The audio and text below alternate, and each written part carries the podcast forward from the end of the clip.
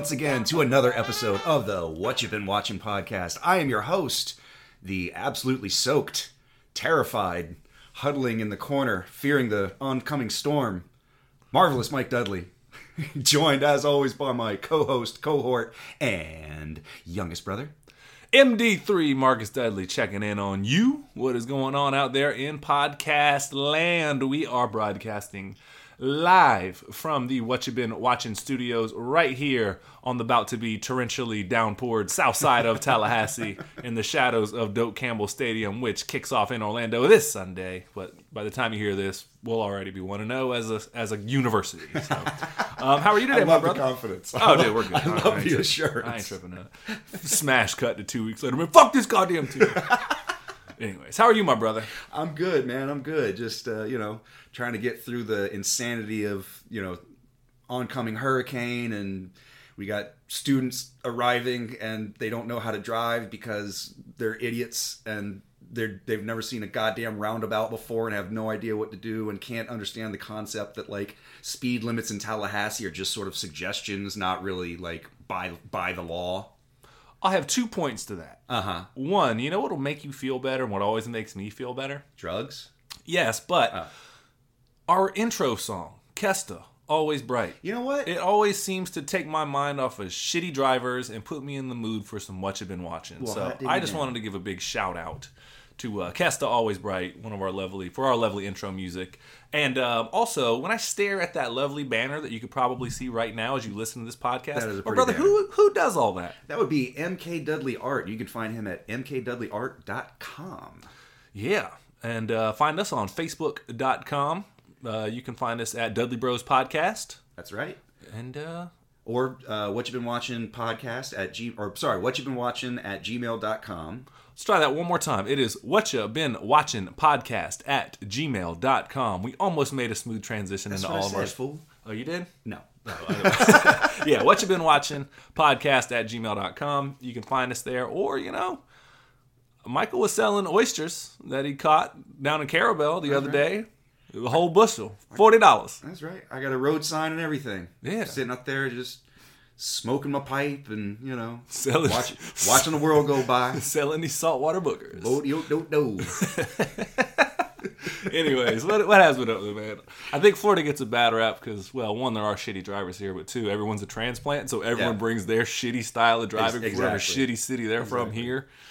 Yeah, and it's a nightmare. But uh, So, but and, and then you just couple it together with people who are like, you know, they're moving in from like Nebraska or Oklahoma. Like, hey man, I've never been in a hurricane before, man. How bad is it gonna be, man? Like, you got booze, you got some weed, you You'll got some board games and candles, you got some canned uh, soup. You're gonna be all right. Don't worry all about right. it. Yep.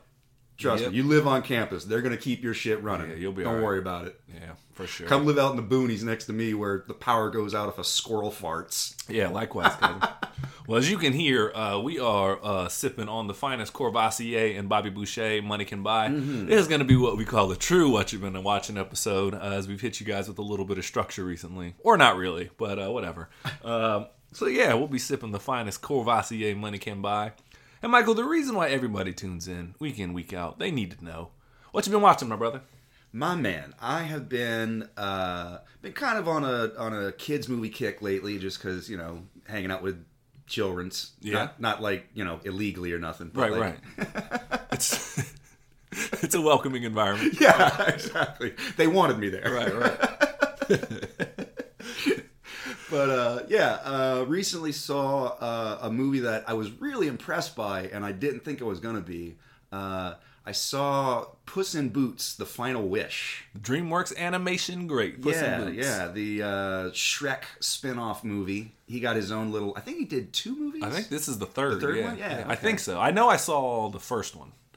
Um, yeah, I was. I liked them though. I like all the Shrek universe movies. They're heavy, very much so intended for adults um, as well. So yeah, there, there, there's a lot of uh, innuendos and stuff like that as far as you know, little kids won't get it, and it, not even so much innuendos and like double entendres and stuff like that, but just like little sly like reading jokes or or just the way a character carries like visual jokes that only adults would get. You know, right. I remember when he got arrested, Puss in Boots in Shrek Two.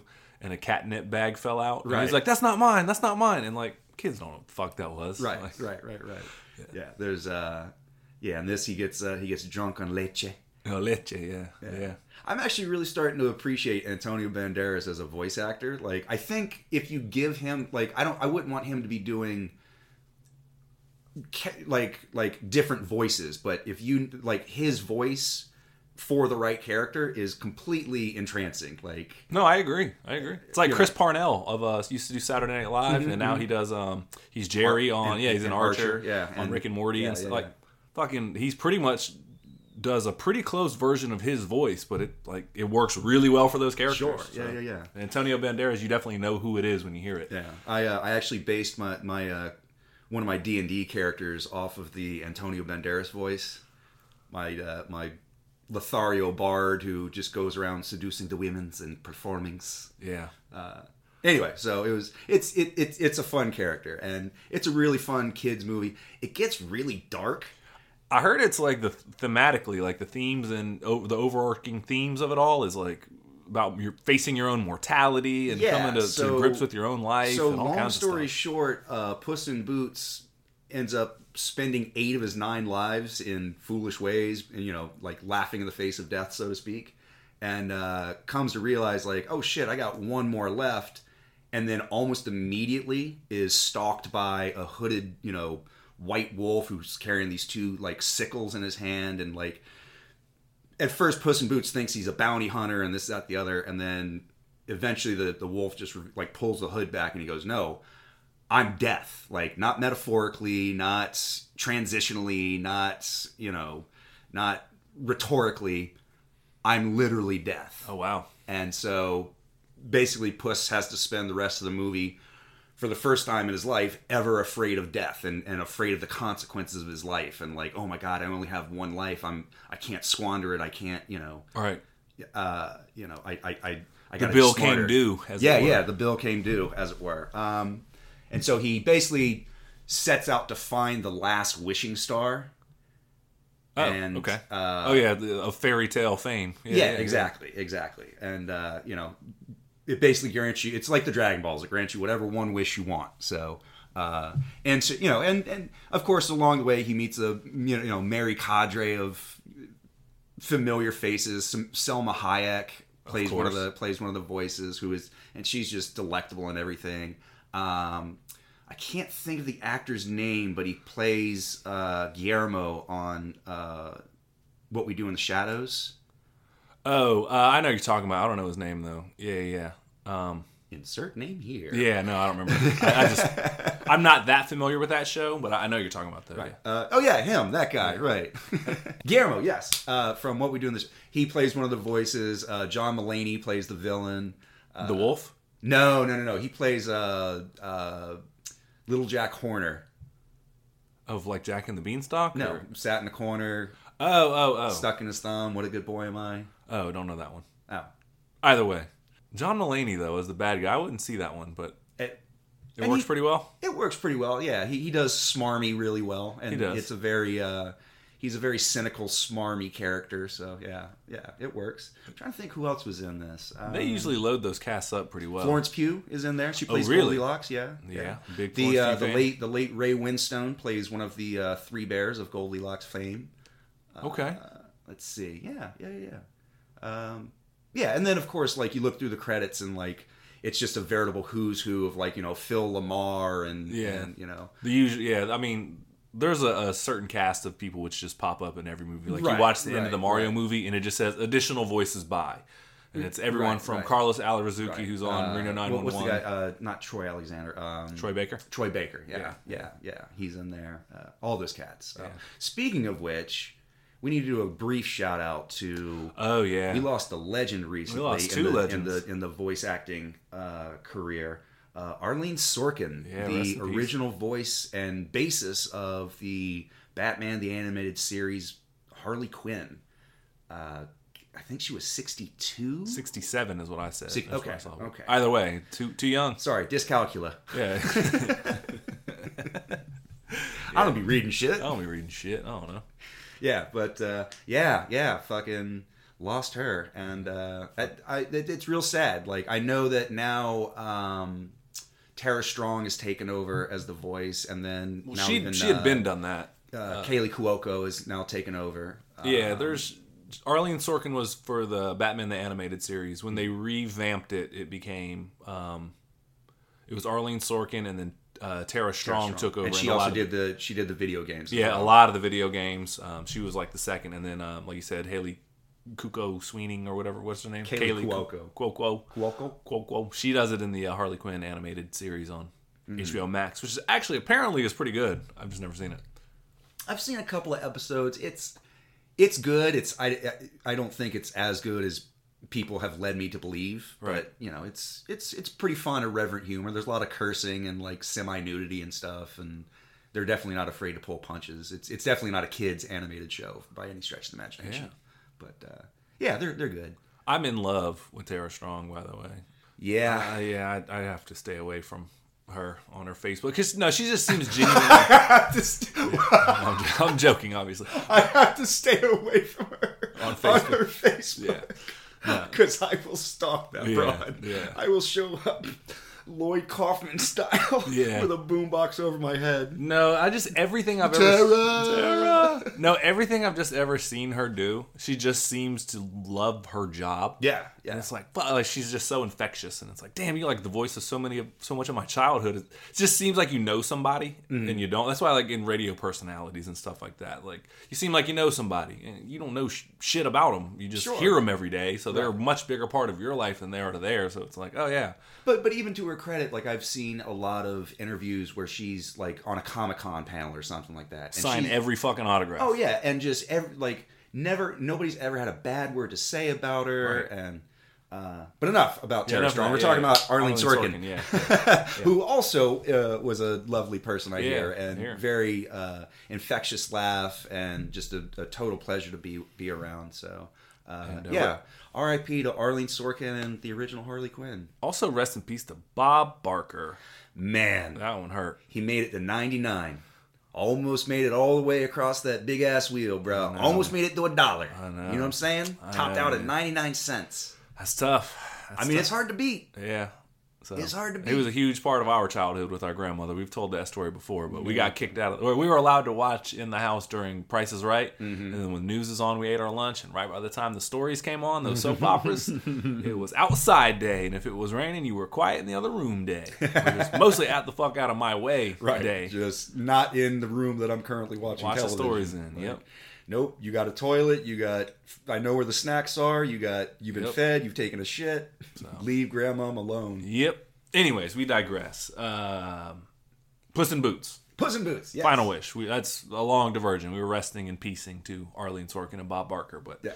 uh, any other thoughts on it, man? Or like I said, it's just a really char- it, it's it's a really just charming, funny movie. Um, it, it gets a little dark uh, in, in terms of you know again, it's it's a it's the entire theme is about death and fearing for your for one's more, own mortality for the first time ever, and sort of like the moment of realization, like oh, I'm gonna die one day, you know.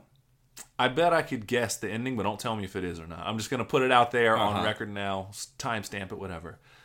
On his quest, he meets a friend, probably I would guess Salma Hayek or one of them, of the litany of people that you named. Two of them. All right. So, in this quest to find the wishing star, one of them probably either dies or sacrifices themselves for him to get it. And at the end, when he was going to wish for more lives, he he wishes to save them instead.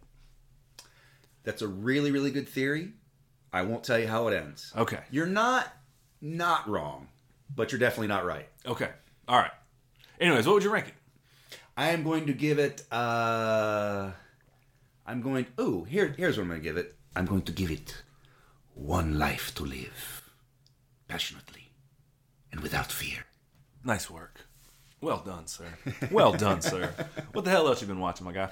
Uh, let's see. After that, I saw. Uh, oh, another kids movie, Kiki's Delivery Service. Oh, the Miyazaki. Yeah, yeah. Yeah. He, uh, Hio Miyazaki. Yeah, yeah. what- or Hayao. I think it's Hayazaki, yeah. yeah, yeah, Miyazaki though. Yeah. Uh, I think Spirited Away is an absolute masterpiece. Oh, is that your favorite Miyazaki? I've not seen them all. Um, Yeah, I, I haven't seen uh, Nausicaa and I haven't seen Porco Rosso. I haven't either. Yeah, there's a couple I haven't seen, but I'm, I'm I've seen a handful of the ones I've seen. Uh, he did Grave of the Fireflies too, right? That's Which one of the is- saddest fucking movies ever. which actually I would say is my favorite Miyazaki film. It, it's it's it's the most unlike a Miyazaki film Right. because there's no fantastical creatures. Like No typically, whimsy. typically he does you know like an Alice in Wonderland situation where like small child wanders into a fantastical world filled with magical creatures who can do anything and and but this is it's very much grounded in reality. I mean, it takes place during the last days of World War II, basically. Um, but I, I think it's his most honest and his most earnest film, and I think that of talking all, about we're talking about Grave of the Grave of the Fireflies. Fireflies, yes, yeah, I, I think that it's his most honest and his most earnest film in terms of I think he poured a lot of himself into that. yeah. Um, and it's I, like you said, it's not the most uplifting movie. I don't want to give away the ending, but it is definitely a movie worth watching. You will need to set aside some time afterwards to sort of reflect and like build your like. I wouldn't watch it if you're having a real shit day. Yeah, yeah. Or if you sometimes are like in a bad mood or a sad mood and you listen to sad music to kind of help you there Sure, with it to relate. Right. right. But yeah, it's it's a doozy. But Yeah, um, yeah. I would say yeah, that's a really good one. Um, That's my favorite of his, and then maybe secondary to that would be like. Uh, Princess Mononoke is pretty good. I think Princess Mononoke might be, but th- I, I love a good. th- That's more of an action film than it- than any Right. of his others. So, and I love a good action film. I just I love Spirited Away. But that uh, we're not here to talk about that. We are here to talk about what you watched, and that is what Kiki's Delivery Kiki's Service. delivery service. Yeah, yeah. What'd you think, man? Again, He's, he's a master of his craft. yeah, yeah. I, I this is definitely one that's geared more towards like the younger children crowd. Like, I don't think Princess Mononoke is one that I would show like a six or seven year old. Like No. maybe a 13, 14 year old kid could probably handle it. But um, uh, yeah, this is definitely geared towards the more like kindergarten crowd. Um, It's about like a witch who Basically- delivers yeah, basically mail or something or packages. part of part of uh, being a witch is you have to move out and sort of test your magic and sort of create your own like business or whatever. Her her mom runs an apothecary shop, and so she's you know or a alchemist shop or whatever. Um, so she moves. To She works at Bed Bath and Beyond. Is Bed Bath and? Beyond, right? Right. She sells uh, what is it? Uh, MLMs. Yeah, she Yeah. stays in that Beyond section a lot. That's right. Bed Bath and way the fuck out there. right, right. So yeah, so she moves to a new town. She brings her her uh, black cat, who is voiced by um, uh, oh god, what's his name? Troy McClure, fucking Phil Hartman. Phil Hartman. Oh, Phil yeah. Hartman. Yeah, Captain yeah, Blasto yeah, from PlayStation fan. Yeah, Yeah. yeah. Uh, One of the best characters on The Simpsons. I'm Troy McClure. Yeah, that's right. He's And, so uh, good every time he Let's see. up. Uh, what was her name? Oh, Kirsten Dunst is Oh, nice. the the voice of Kiki, like a young young Kirsten Dunst. I think this came out in like 1988 or 1989. So I don't know. yeah. I Um, don't know. But anyway, uh, so yeah, so so she moves to a new town, and basically her her gift is flying a broom really really well. So she starts a delivery service, and so it's all about her, you know, coming to the town and meeting the townsfolk and trying to you know be the best witch possible. And she gets free room and board from the bakery shop owner, and you know, just all of her adventures and meets a group of kids tries to fall in with them they kind of make fun of her a little bit for being a witch and so she doesn't really feel like she fits in and then ends up having to rescue them and be the hero of the day and everybody accepts kiki the witch now so Rudolph the Red-Nosed Reindeer. One oh on pretty much Yeah, ain't nothing wrong with it. pretty Don't much. break the formula. Shit. so the message out there is kids is prove your worth just have something of value and people will love you Right. Capitalism wants you to offer something. No, anyways, uh, no. I again, I can't say it enough. I think Miyazaki is a uh, a master of his craft, Mm-hmm. and it's he has such a distinct style. That one, I I think I watched part of that. It was on. I think it was at my friend Matt's house, and I didn't finish it uh, just uh, for whatever reason. Mm-hmm. Yeah. But I remember it was just kind of like one of those like people were over. It was on in the background. Like, oh, cool. You're kind of in and out of it. But Sure. I remember not disliking it by any means. But Oh no, no. I mean, I've I've never seen a Miyazaki film where I've walked away being like, "Yo, that sucked." that was a waste of time. Yeah. Like, as far as as far as batting averages go, he's batting maybe not a thousand, but ninety nine point nine nine. Are we putting him up there with Bobby Zemeckis? Ooh, I mean, yeah, I mean, you can't argue with facts and figures, bro. Uh, look, Zemeckis is a little more. Uh, we call him by his last name because we know him. We, we, we Bobby have a- Z's. Bobby Z's. Yeah, he's, like he's a member of Wu Tang Clan. Bobby Z's. Like one of fucking Riz's other alter Bobby egos. Z's on the ones and threes. Yeah, hey, there you go. like Bobby Digital, Bobby Z's. Yeah, Bizza, BZA. yeah. Anyways, yeah, no, but he's one of those types, man. Like if he touches it, worst you're gonna do is like a B minus. You're like, oh, it's not as good as his other one, but his other one's a fucking Oh, masterpiece. right, right, like, right, oh, right, yeah, right, yeah, Like, yeah, yeah. When you're, yeah, when you're when you're putting out like literally some of the best kids animation and kids stories out there in movie history, and then the last one wasn't nearly as good. You're still a, like it's like you shot for the stars. You're still landed on the moon. Right. Like, Right. I mean, still pretty fucking impressive. Did you watch that with the uh, the young ones, or was that just a you? No, that was uh, that was me and uh, Liz deal. nice. Yeah. What'd you think? Uh, what, what would you rate it though? Or talk Oh. about it more if you want. I'm just curious. No, no, no. Like, I, like I said, I think it's. I think I pretty much said everything I need to. It's. It's a charming little kid's story. I know I keep saying charming, but it really It is. is, Like right? it's. It's. A, The shoe you- fits. Yeah, you walk away being like, you know what? I feel pretty in, pretty enchanted by that movie. Like that was a cute little, cute little movie. Hell you know? yeah. Yeah. It's. It's maybe not going to be one I'm going to watch over and over and over again, but I didn't walk away with a bad taste in my mouth Hell by yeah. any stretch of the imagination. Uh, so let's see. I'm going to give it. Um, I'm There's, an, to give there's it. an OutKast reference when the people at the that the United Parcel service didn't call you back because you had clouded piss. Anyways, Yeah, I'm gonna give it. uh I'm gonna give it one sassy ass cat. one sassy ass cat. All right, Yeah, I mean he's not wrong, but that's a sassy cat. sassy ass cat. Sassy cat. Sassy. All right. Uh, what else have you been watching? Anything uh, non-children's, or have you? I mean, we can stay there all you want, though. No, no, I definitely broke away from kids movies. Uh I watched the Peacock series Twisted Metal. Oh yeah, Yeah. I know when the trailer came out, or like the it wasn't the trailer, it was the um, the sneak peek, Uh-huh. and it had uh, Sweet Tooth, and it had Anthony Mackie. Uh, Sweet Tooth played by Samoa Joe, voiced by the great BoJack Horseman, Will Arnett, the voice of Reese's, the voice of GMC, the voice of Dodge. I think one of the two. Uh, He's doing a lot of fucking he's work, the isn't fucking he? man, dude. Anytime I hear his, Hey, Willie Arnett, call us. I'm putting you on the wall over there, pal. That's it. Wall, it's it's official. You're up there with Renner. You're up there with Justin Long, Willie Miyazaki. Willie Nets. Yeah, no. Every time he's in something, I'm like, he's one of those types. Like, if certain things, if I look at a cast of, of a movie, I'm like, oh, I like that person. Oh, I like that. Oh, fuck. All right, I'll see it. Right, right, right. It's like Craig Robinson. If he shows them something, I'm like, I fucking like Craig, Ro- Craig I Robinson. at least want to watch the Craig Robinson part. Yeah, yeah, like, yeah, so. You, you have my you have my attention for at least fifteen Right. minutes. But no, I was saying about uh, the Twisted Metal when it came out. This the sneak preview or whatever. People on the internet were furious about it. They're like, "Fucking Sweet Tooth this isn't supposed to be that way." It's like, bro, it's based off a fucking video game with Right, as the point of the video game is like all these drivers drive these cars and Yeah, it's a tournament battle royale and they each have you have to play as the character to figure out what their motivation is Yeah.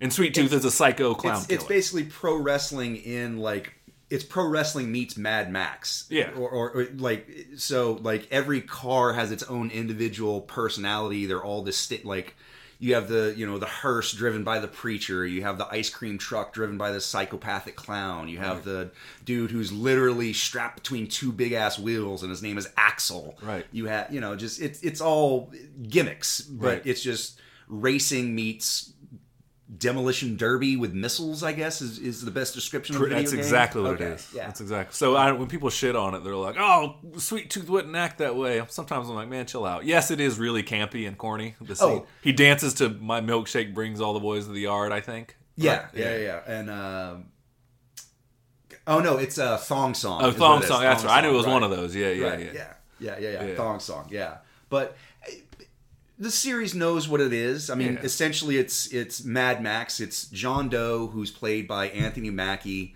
He drives this Who like we love here at What's who we Watched. love. We absolutely adore you. Call us up. Yeah. Annie Max.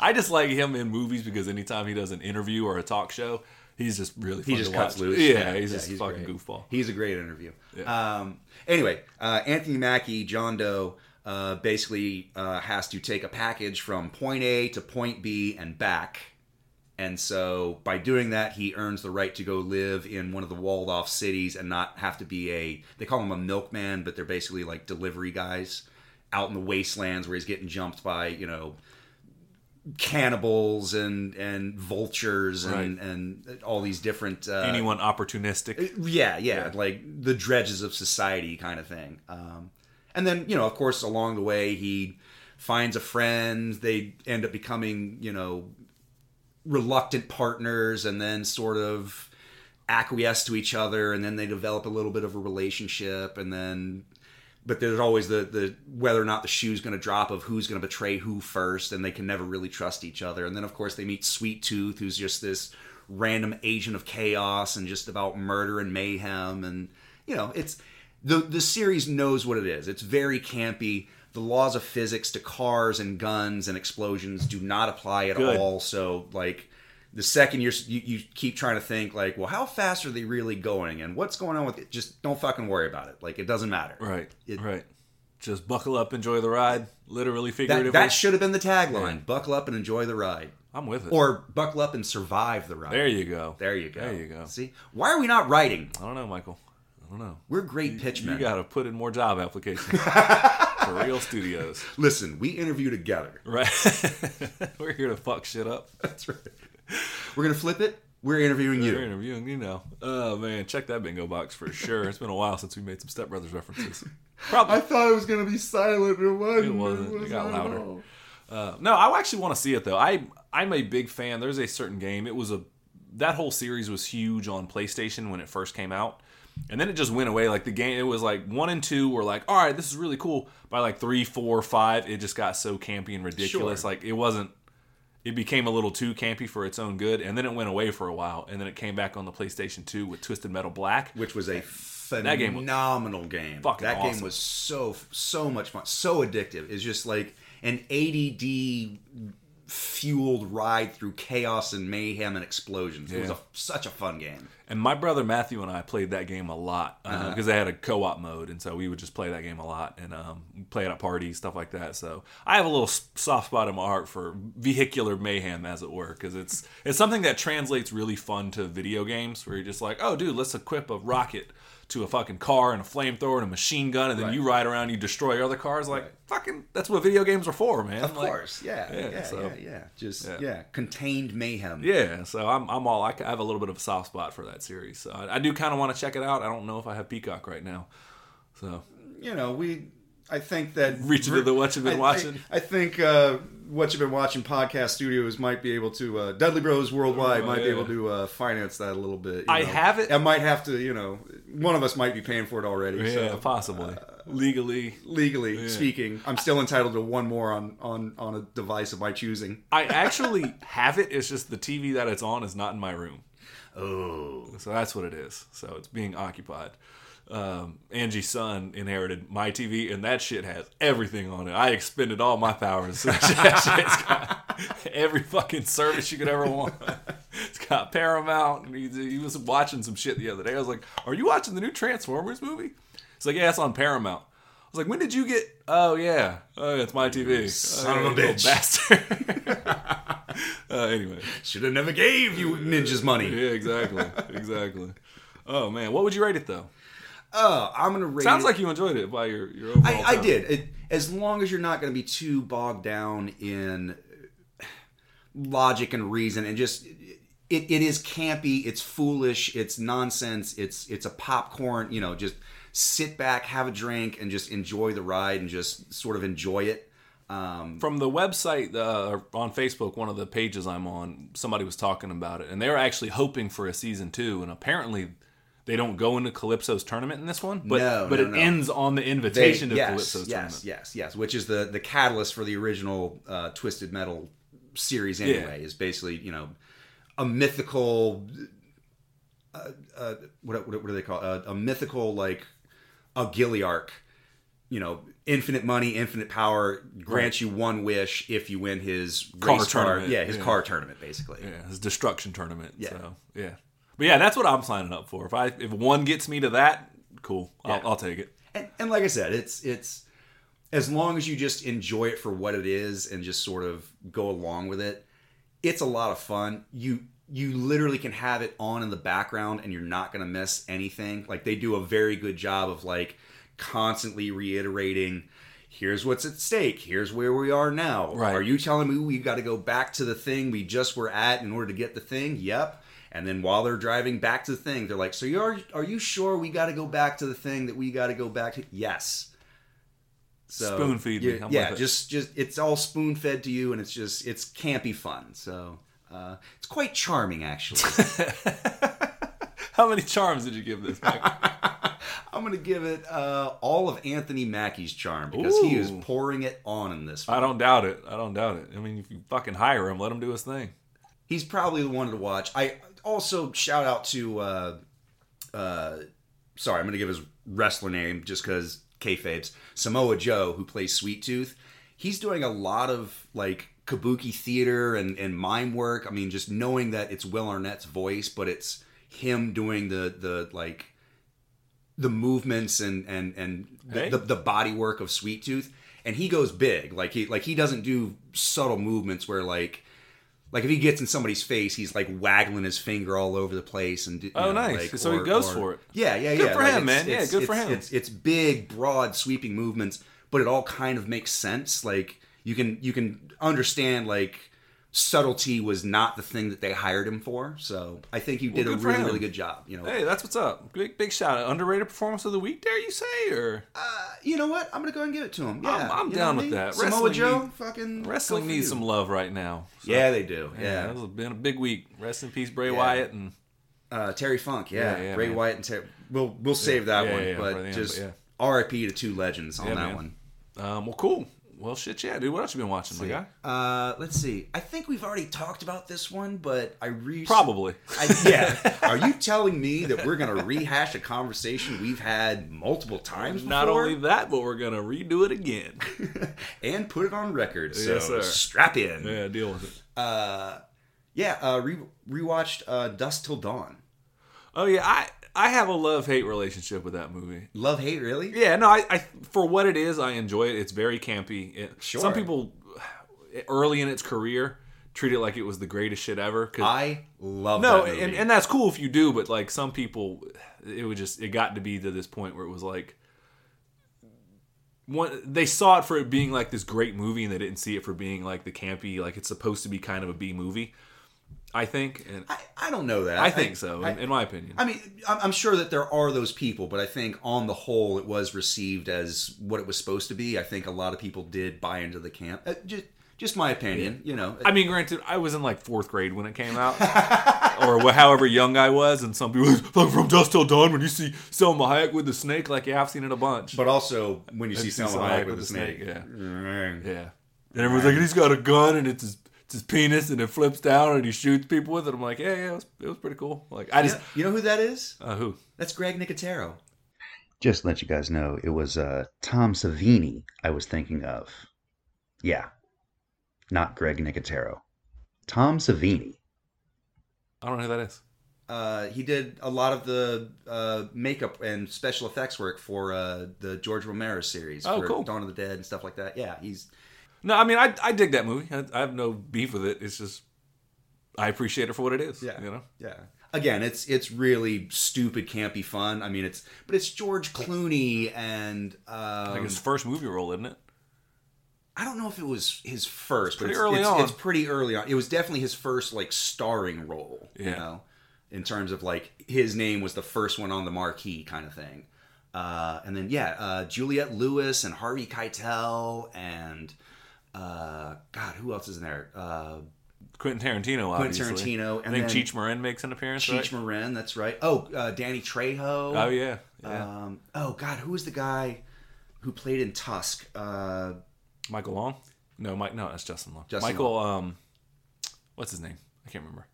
I don't know. Michael Parks. Michael Parks. Michael Yeah, Parks. yeah. Yes. Yes. Michael, not Michael Long. Yeah. So still got Justin Long on the mind. We love you, buddy. But yeah, like it's. I mean, it's it's a campy vampire survival horror, but God, who else is in it, it knows what it is, though. I mean, it, Robert Rodriguez has such a unique st- style of just being like he doesn't mind making a grindhouse movie and making Sure. it look about as well as you possibly can. Sure, yeah, yeah. It it literally is a B movie with an A plus budget. Yeah. yeah. And the the thing that I love about it is that it was co-written by Quentin Tarantino and Robert Rodriguez. that's kind of the part where I, I, I, it's weird. Over the ahead. years, over the years, I've grown. I, I appreciate Quentin Tarantino. It's gonna sound like I'm hating. A new Quentin Tarantino movie, I will watch mm-hmm. just without fail. I'm I love his films.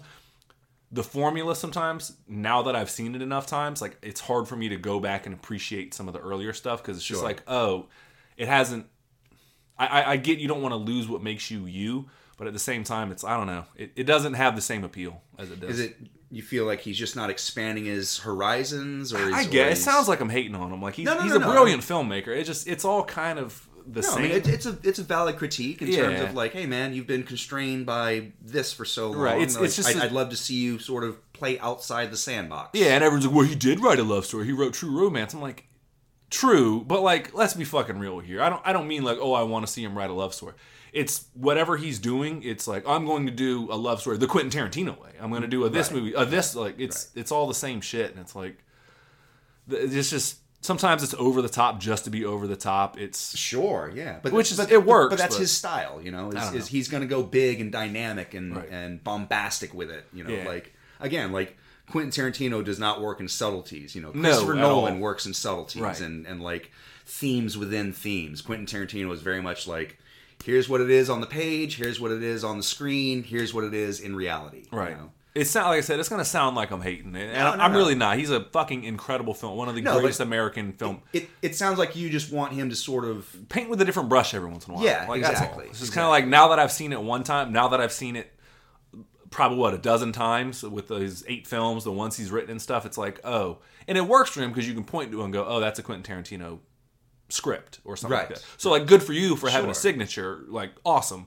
But sometimes it's like, oh, it's it's the same style of dialogue, the same So, quippy like- shit. It's, so know. like just to give a comparison like i would i would say like the coen brothers have definitely stepped outside of their comfort Yes. zone like originally like you know raising Yes. arizona and you know like all of their comedies and stuff like that and then they went and did a simple plan and then they went and did true grit and then they went and did um adaptation and stuff like that No, I didn't do adaptation. Um, that was um, no that was right Spike Jonze, right? But no, I, I get what you're saying. Though. Right, yeah, yeah, right, right. yeah. Just Right, wrong right. pull, but yeah, I got you. Right, right, right, right, right. Yeah, True Grit, the fucking No Country for Old Men. To Oh, they did do No Country Yeah, for Old Men. yeah. That's right. That's So- right. Yeah, yeah, yeah. Yeah. So, so they've stepped outside of their comfort zone of like we're gonna do the quirky black comedy kind of thing, and then like no, let's start being real storytellers kind of thing. right, thing. and Quentin Tarantino just seems to always lean towards like a hyper aggressive, hyper violence, hyper, which works wonderfully in From Dust But it is Dawn. very, it is very Quentin Tarantino Yeah, style. so- Yeah, yeah, yeah. It, the thing I love about the movie is like love and hate about the movie is like you can definitely tell the parts that were written by Robert Rodriguez, Yes. and you can very much tell the parts that were written by Quentin Tarantino. And although they have storm, like their their Venn diagram definitely overlaps at some point. It's such a weird transition scene to scene, just because tonally or editorially, like it, it's just such a different style. You know, like Quentin tends to fa- focus on these like really long, sort of like drawn in shots, and like Robert Rodriguez is just like, nope, snap, snap, snap, snap, shoot, shoot, shoot, Yep. shoot, shoot, shoot. And it's just it's such a weird transition, sometimes scene to scene. as fast as Robert Rodriguez does shoot, he's pretty good about spatial awareness. He'll and He is, because is. he'll take the time to show a three second shot of somebody sliding on the floor, even if you don't even see him shooting them. So then when you actually zoom in over the guy's shoulder and he's on the floor shooting up to the balcony, you're like, oh well, he showed me a two second shot of it, like slide. So I know how he got from point A to Right, point B, right. and, and it's very quick, but he's pretty sure, good with but it. but I mean, like I said, you know, and then but then you you just mm-hmm. juxt you juxt Juxtapose, juxtapose you just you juxtapose just suppose right, that you put it against Quentin Tarantino right, with with you know he he tends to favor a lot more like l- lingering long shots and and it- like if, if he's gonna do dialogue it's very like shoulder to shoulder to shoulder very snappy whereas robert rodriguez would rather have two people in the scene literally talking at, at each other Right. you know like so it, it is a little bit distracting just in terms of the different directorial and editorial styles but other than that like it's George Clooney killing vampires with a jackhammer stake. Like, what more do you want? You know, like it's yeah, just shut the fuck up and I watch will. Watch vampires. I will. Stop hating. Uh oh, there goes the hater ass Huey alarm. I heard it. Michael didn't ring it this time. It started ringing on its own. ding ding. Yeah, I forgot. I don't think I forgot about the hater ass Huey alarm. Oh man. So yeah, So, So I'm gonna would give that. uh Let's see, Dusk Till Dawn is gonna get. I'm gonna give it two distinct voices trying to tell the same movie. it's a fair review. It's a Yeah. fair review. It's pretty positive though. It's pretty positive. Oh positive. yeah, I- I yeah. want- It don't get me wrong. This is not a bad review. Yeah, this no. is a wholehearted. If if you like good campy horror movies, go watch this movie. I'm just saying I understand the review system very well. I've never once been lost on a Michael or I say something. That's right. I'm like I'm locked in with what he's saying. So cool. Anything else, man? Or I think that kind of covers it, man. Um, yeah, man. Let's. Uh, how about this? Let's do a, a quick break and we'll hear from our sponsor, and then I got a very important question for you when we get Oh, I, back. I can't wait. Um, who's our sponsor today? Our sponsor today is going to be uh, Quaaludes. Quaaludes. You missed out.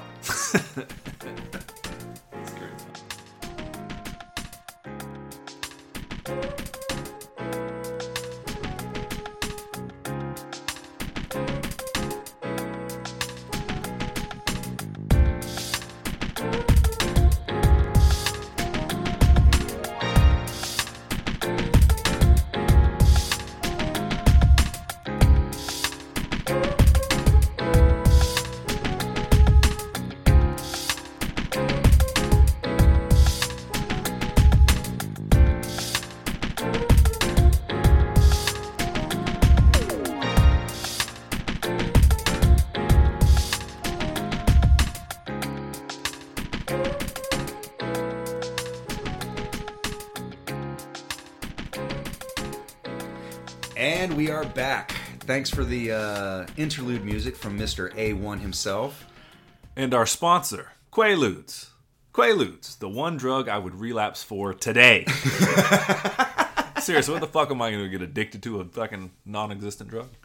Anyways, Like, not like if somebody handed you Quaaludes from like 1978, but like if somebody manufactured a, A fresh a Quaalude. fresh one, it was like, this is the one left. yes, I would take it. I would be there for that ride. Yeah, I would definitely take it. Yeah. just being honest. Be like, oh, that was cool. Look, that'd be the end of it.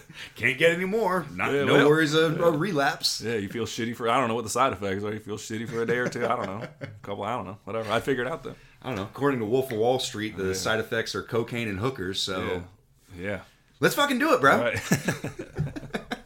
uh, anyways, So, my brother, what you been watching? Man, what have I been watching? I appreciate you asking, sir. As it gears up, as I mentioned earlier, for the football season, I'm not going to even talk about Oh. no. What's that in the distance I hear? The distant, thunderous rounds of tomahawk chops. Yes, sir. That's it. No, we're gearing up for football season, so I won't even bore y'all with no fucking NFL preseason talk. Because goddamn, I'd save that for sports talk radio, which nobody listens to, anyways. Um, at least not preseason shit. Or just radio in general. Yeah, I, I do because I'm a fucking weirdo. Uh, but I have been watching a little bit of uh, HBO does a special every year. They pick a team and they do Hard Knocks the preseason, where they just follow a certain team during their preseason camp, and then they do one in in season they call it. And I've been watching that a little bit.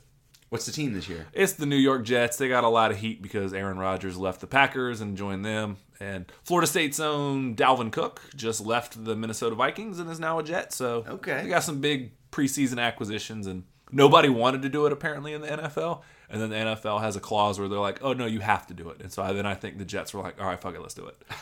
so yeah, so it's it's been interesting. Why? It's- Just just afraid of having the curtain pulled back and it's just a, another distraction. It's, I mean, it, apparently it's not too invasive, but I don't know. I hear different things of people.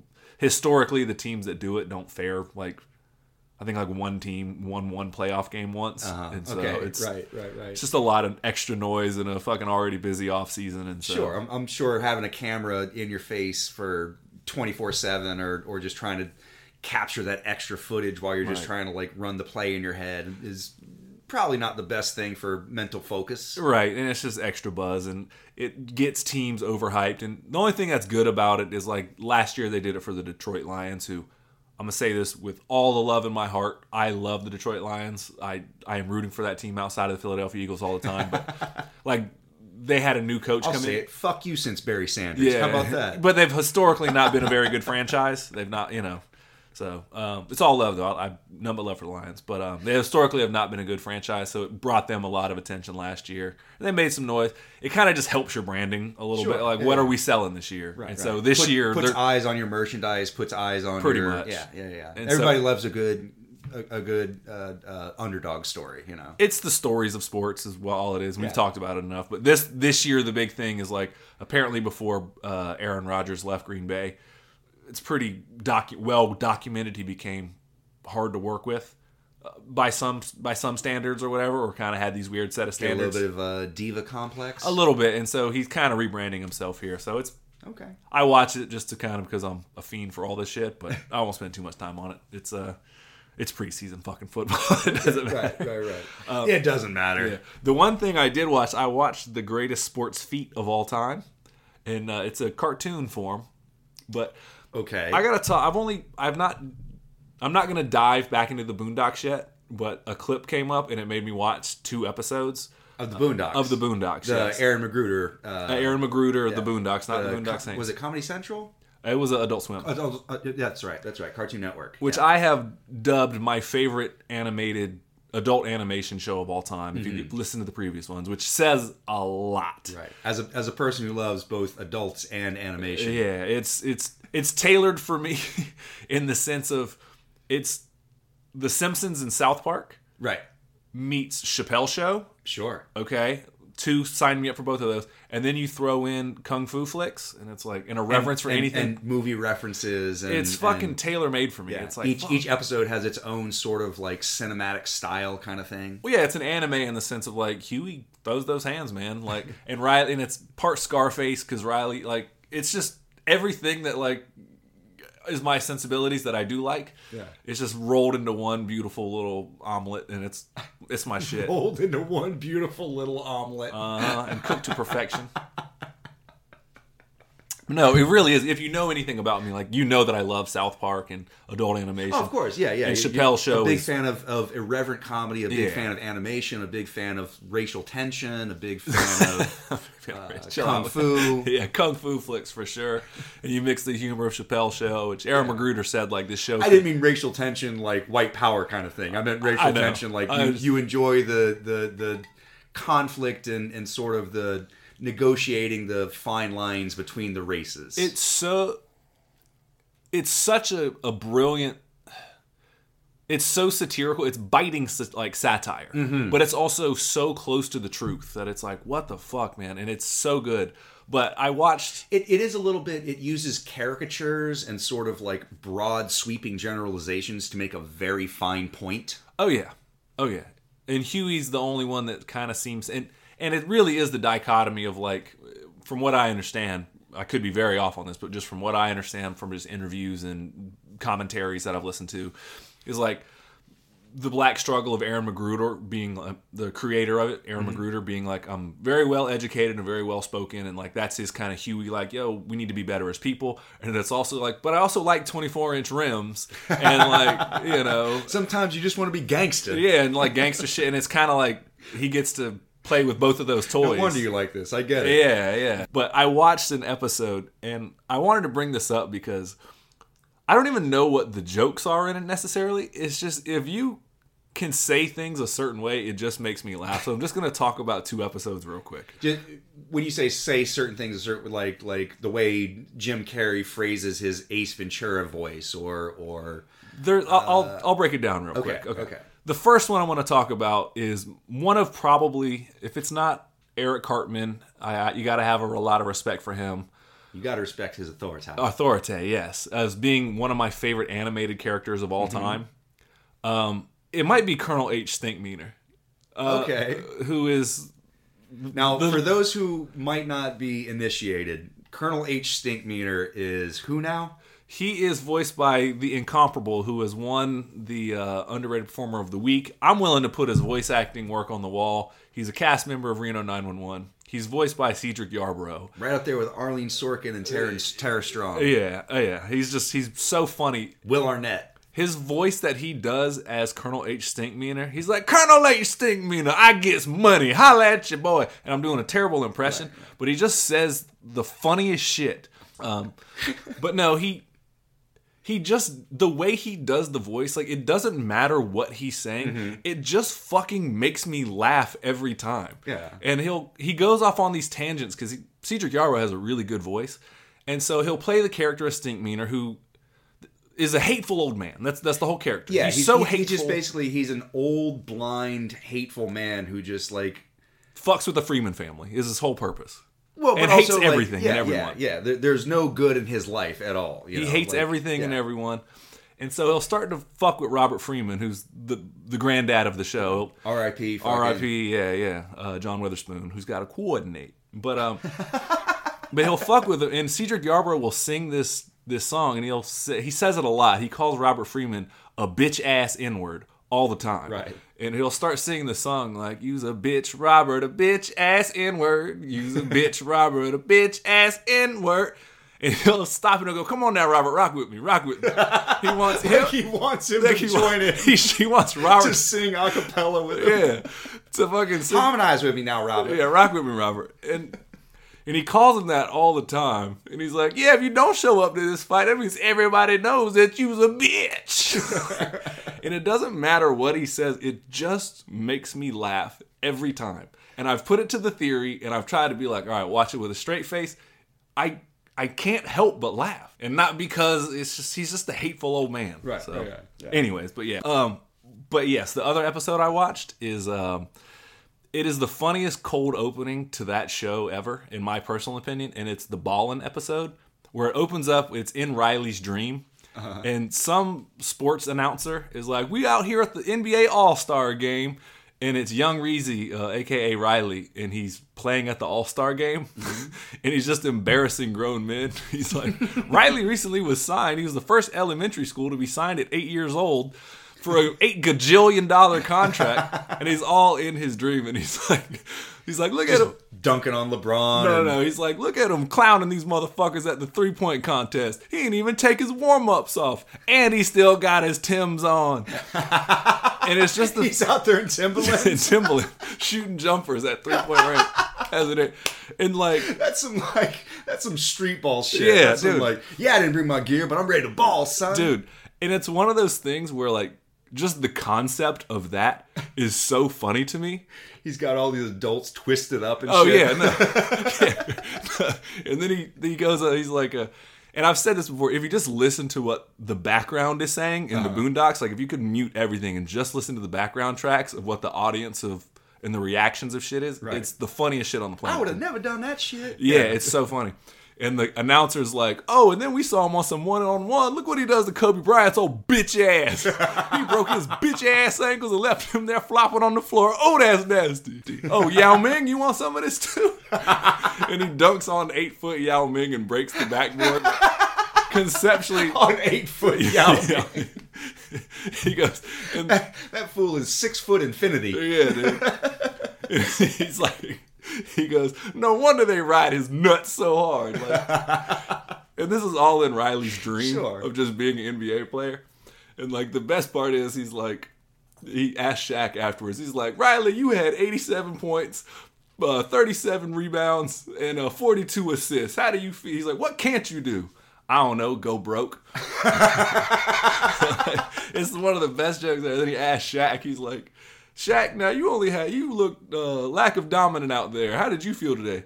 He goes, yeah, I, I realize that it's uh, my game will never be as superior as Riley's, and to hate on him is pointless because it's not going to make my game any better.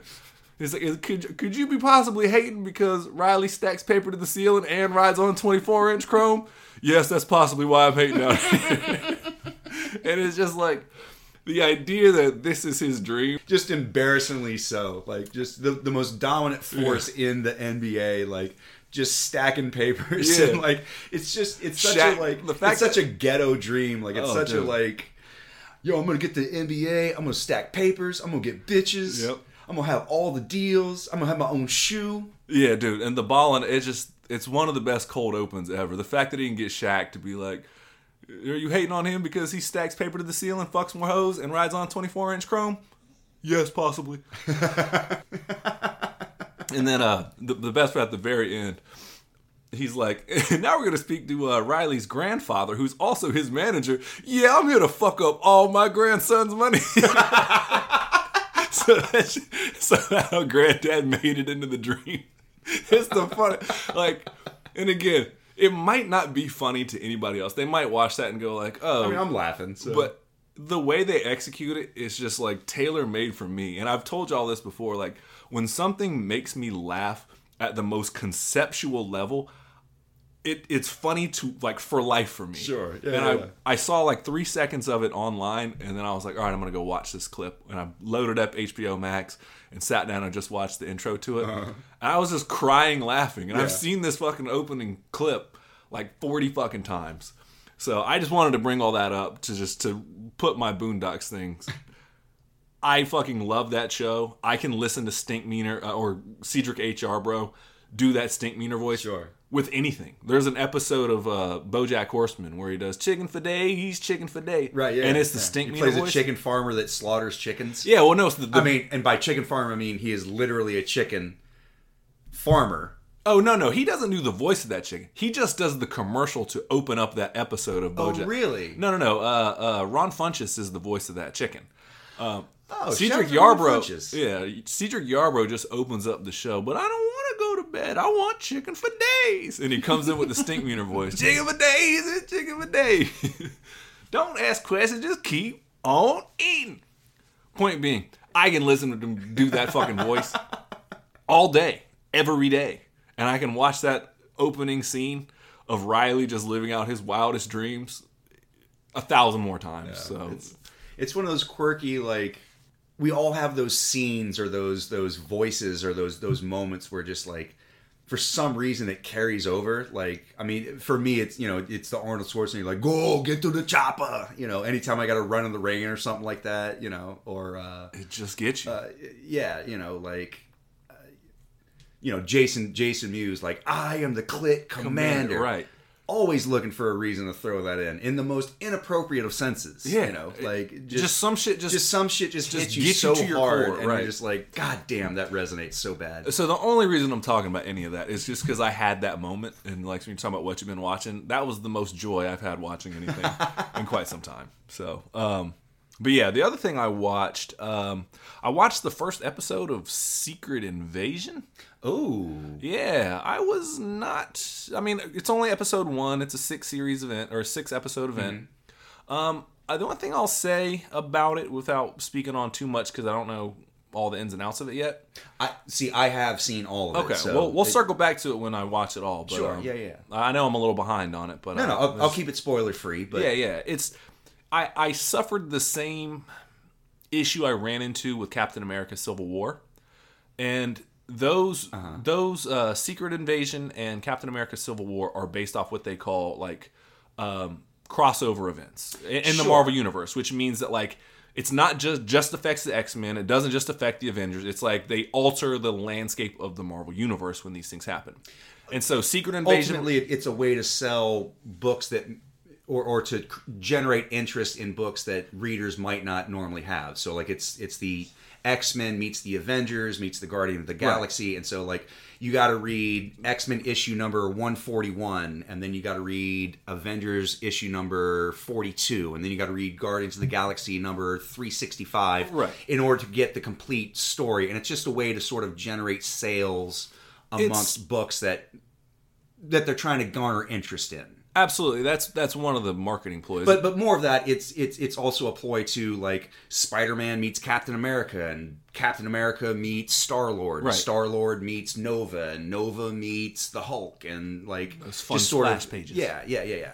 it's uh it is all of that and it's all they just call them event books so Mm-hmm. it's like they're kind of jumping on points of like after this event is done the landscape of whatever dc Mm-hmm. or marvel won't be the same it'll look different and so what i ran into with episode one is that in the same uh, the same thing that happened with captain america civil war with Captain America: Civil War, like there weren't enough superheroes yet. There was Right. like twelve if you Right. really stretch it, and they kind of shoehorned in Spider Man and Black Panther to be like, hey, we need to fill out the roster. Right. Sure. Sure. Sure. And it was like, uh, this doesn't really feel like the world cat or the clat- the cataclysmic event that took place in the books.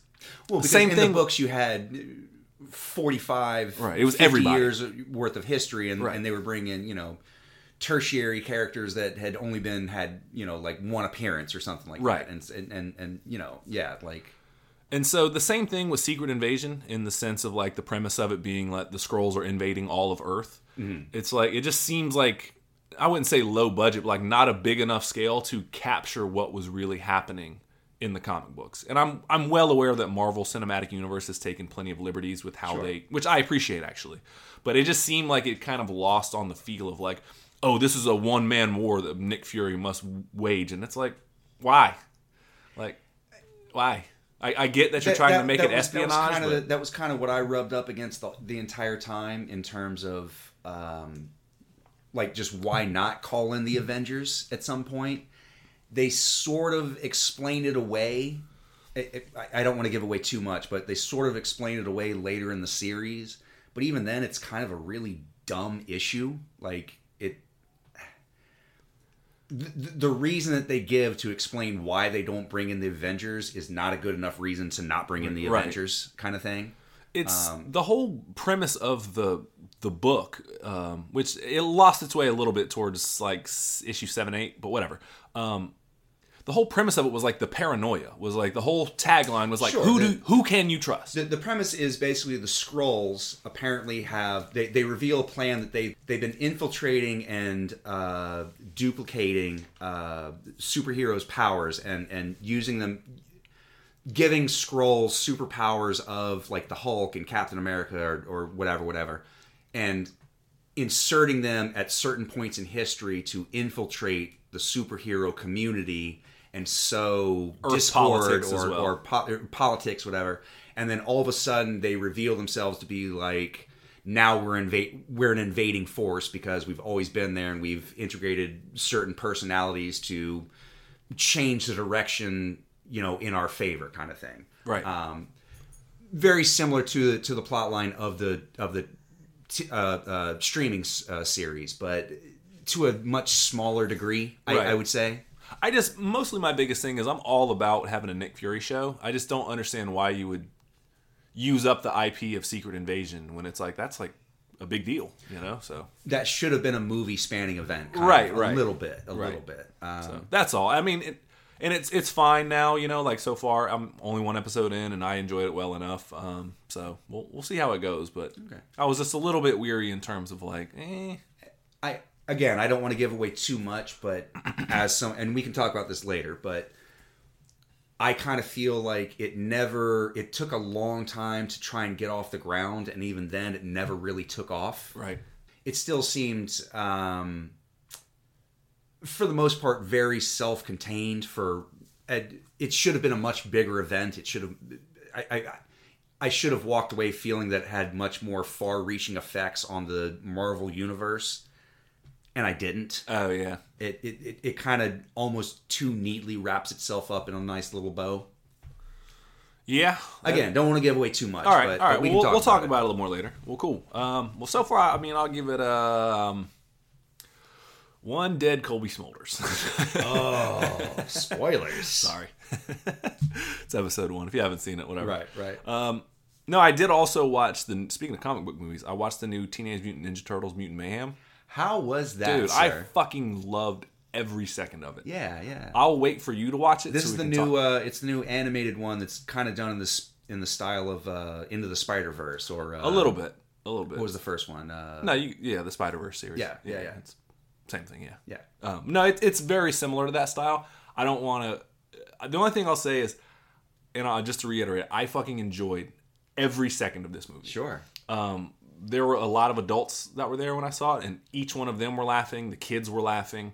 Like it was just smiles ear to ear. And Okay. I haven't felt that way. Like, you know, I'm Ninja Turtles is super dear to our hearts. Obviously, we've talked about it plenty of times, but I can't recommend. look at the uh, what you've been watching podcast. Uh, we love turtles Yes, for sir. all of our references. Go Episode 24. Yeah, it's a good one. Did you listen? It's a good episode, right? Good shit, right? This is one of our strongest, in my opinion. one of my personal favorites, actually. Yeah.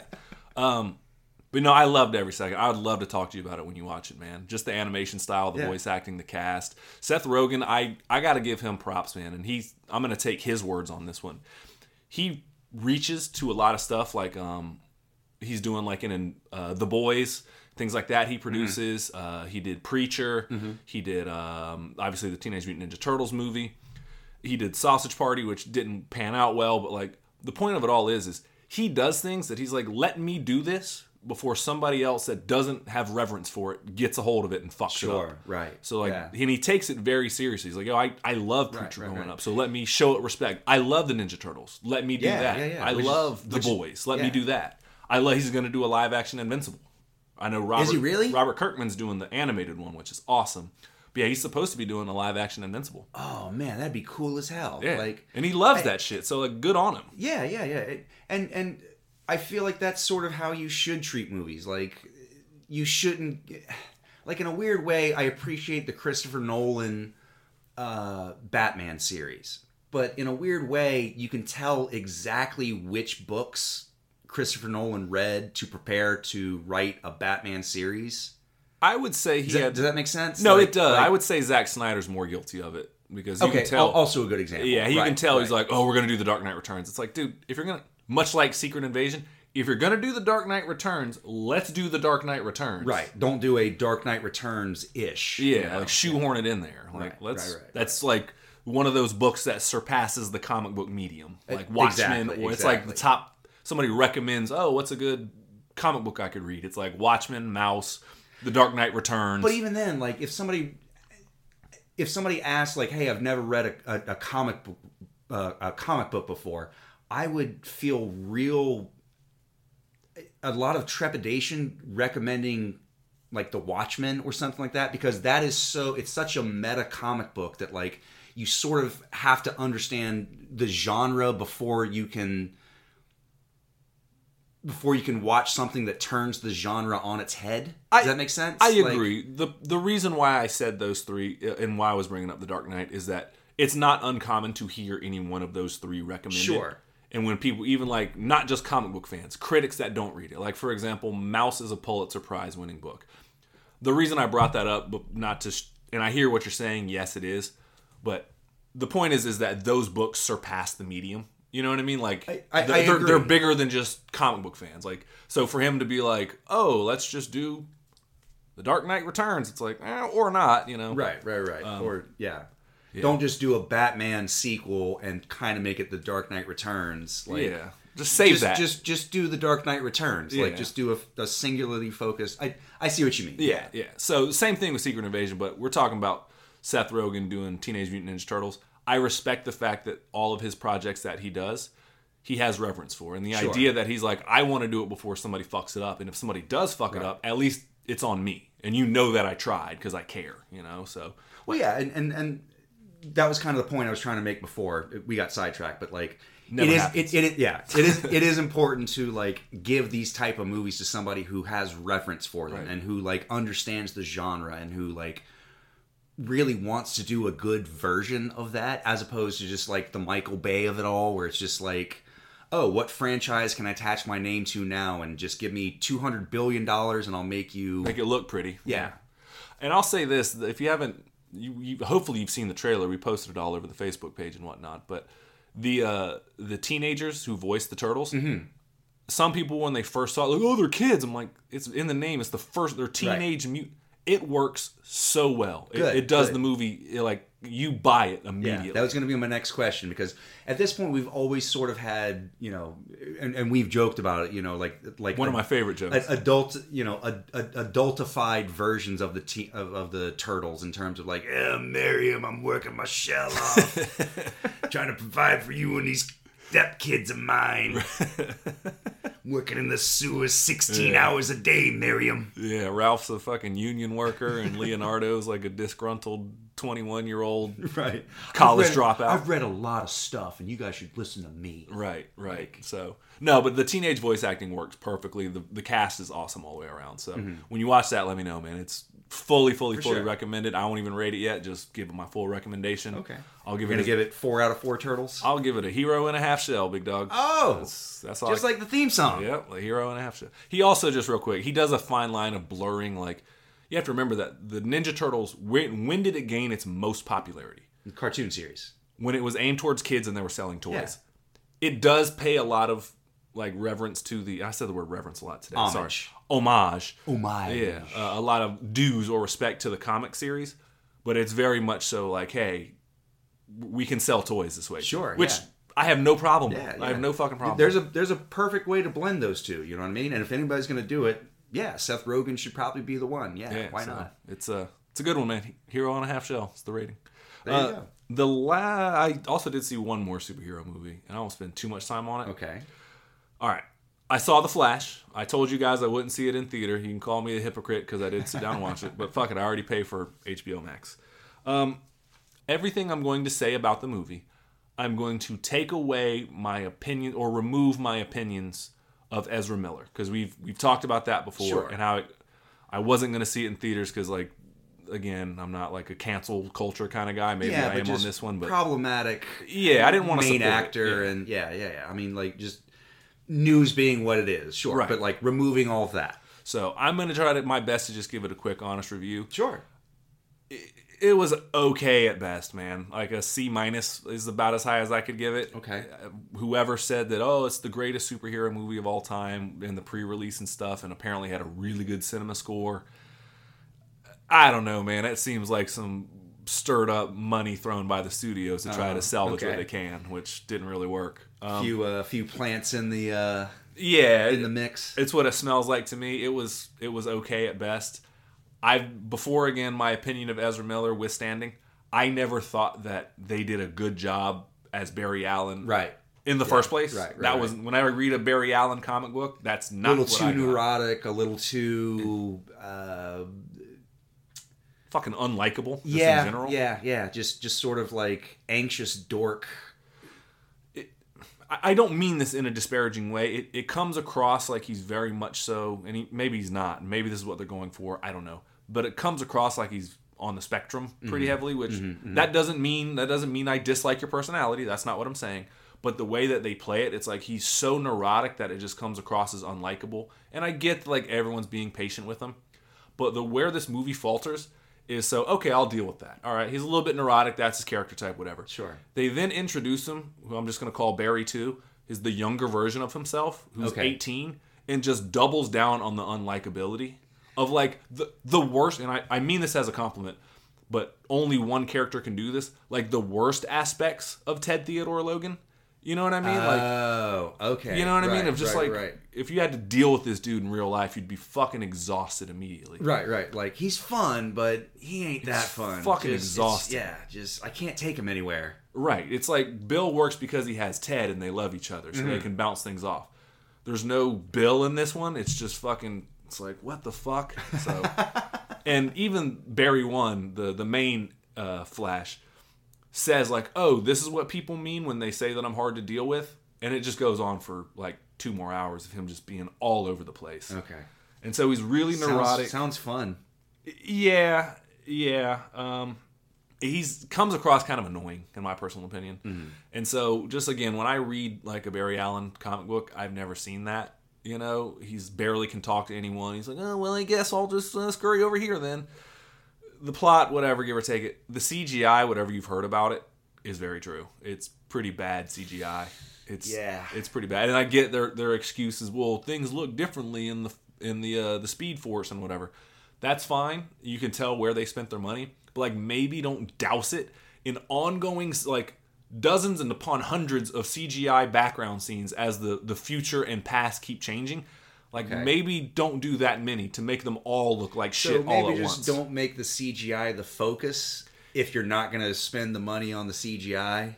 or just do the relevant information. Like Mm-hmm. I don't know, it just seems like they they doubled down on having si- shitty CGI everywhere. It was like like maybe dial it back. I don't know if it was a budget thing. I doubt it, depending on how much they spent on it. But, But if you're going to spend that much money, then Yeah. how we spent 280 million to make the movie. What's 289 million to make sure that the fucking CGI turns out okay? Right. I know? think it was like 280 million for I- a budget. I may not be that far off, sir. Yeah. I have a pretty good nose for these kind of things. Yeah. So it again, I'll, uh, without like getting into the plot and everything like that, it, It just it left you wanting. It was, it, was kind of lacking. It just missed it in general. And now, now is this a is it a is it a, a shortfall on the storytelling, on the editing, on the visuals, on the acting, like all of the above? Like, it's a little bit of all of the above in the sense of like the premise lays in Barry Allen wants to go back. His mother dies when he's very young. Mm-hmm. His dad is framed, which I never realized. I just they spoon fed me this information, and I never fucking put that together in all my years of reading it. It was like a they call them Pajitsky moments. Shout out. but why Barry Allen got into being a forensic scientist is because his dad was framed, and there Yes. wasn't a proper forensic scientist to Right. overturn the conviction. Uh, That just never dawned upon me. I thought he was like, oh, he works at a chemical lab, and that's how he got his powers because they needed something. I was like, oh yeah, it plays into the character.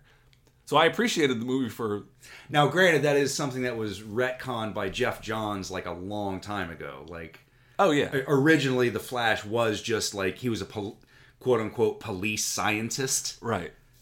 who got doused in chemicals as they were struck by lightning and gave him his powers. Geoff Johns was the one that really rewrote the whole like, oh, his dad was framed for murder and it was his mom's murder and he always felt guilty about that and a need to save his dad and no no matter how fast he can run, he can't change the past. But oh wait, what happens if we give him a cosmic treadmill where he can change the past? Yeah. Well, shout out to Geoff Johns. He did some great work at DC, like historically. But, Sure, um, sure. Yeah. I'm not disparaging it. I'm yeah, no, just I got you. I got you though. Um, but where it faltered though, I think was just overall execution. It was just again, I didn't buy Ezra Miller as being like that strong Mm-hmm. of a lead. The plot really made no sense, and the fact of like, all right, I want to go back and save my mother. Okay, you do that, and in the process, you lose your powers. Okay, and you get invested in this world that means nothing to you. All right, this this alternate multiversal whatever.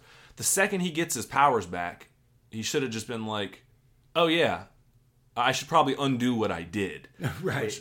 Okay, I'm on board for that. But then it just goes on and on for like longer, and then he finally comes to the realization, yeah, there's some things you just can't change, and I think my mom dying is just one of those things. Like, all right, like, so, So- it's like he, he admits like a two and a half hour movie just to have no resolution at the end. it it felt like when you watch a show and you're captivated by it, Mm-hmm. and then the end you're like, but it was all a dream.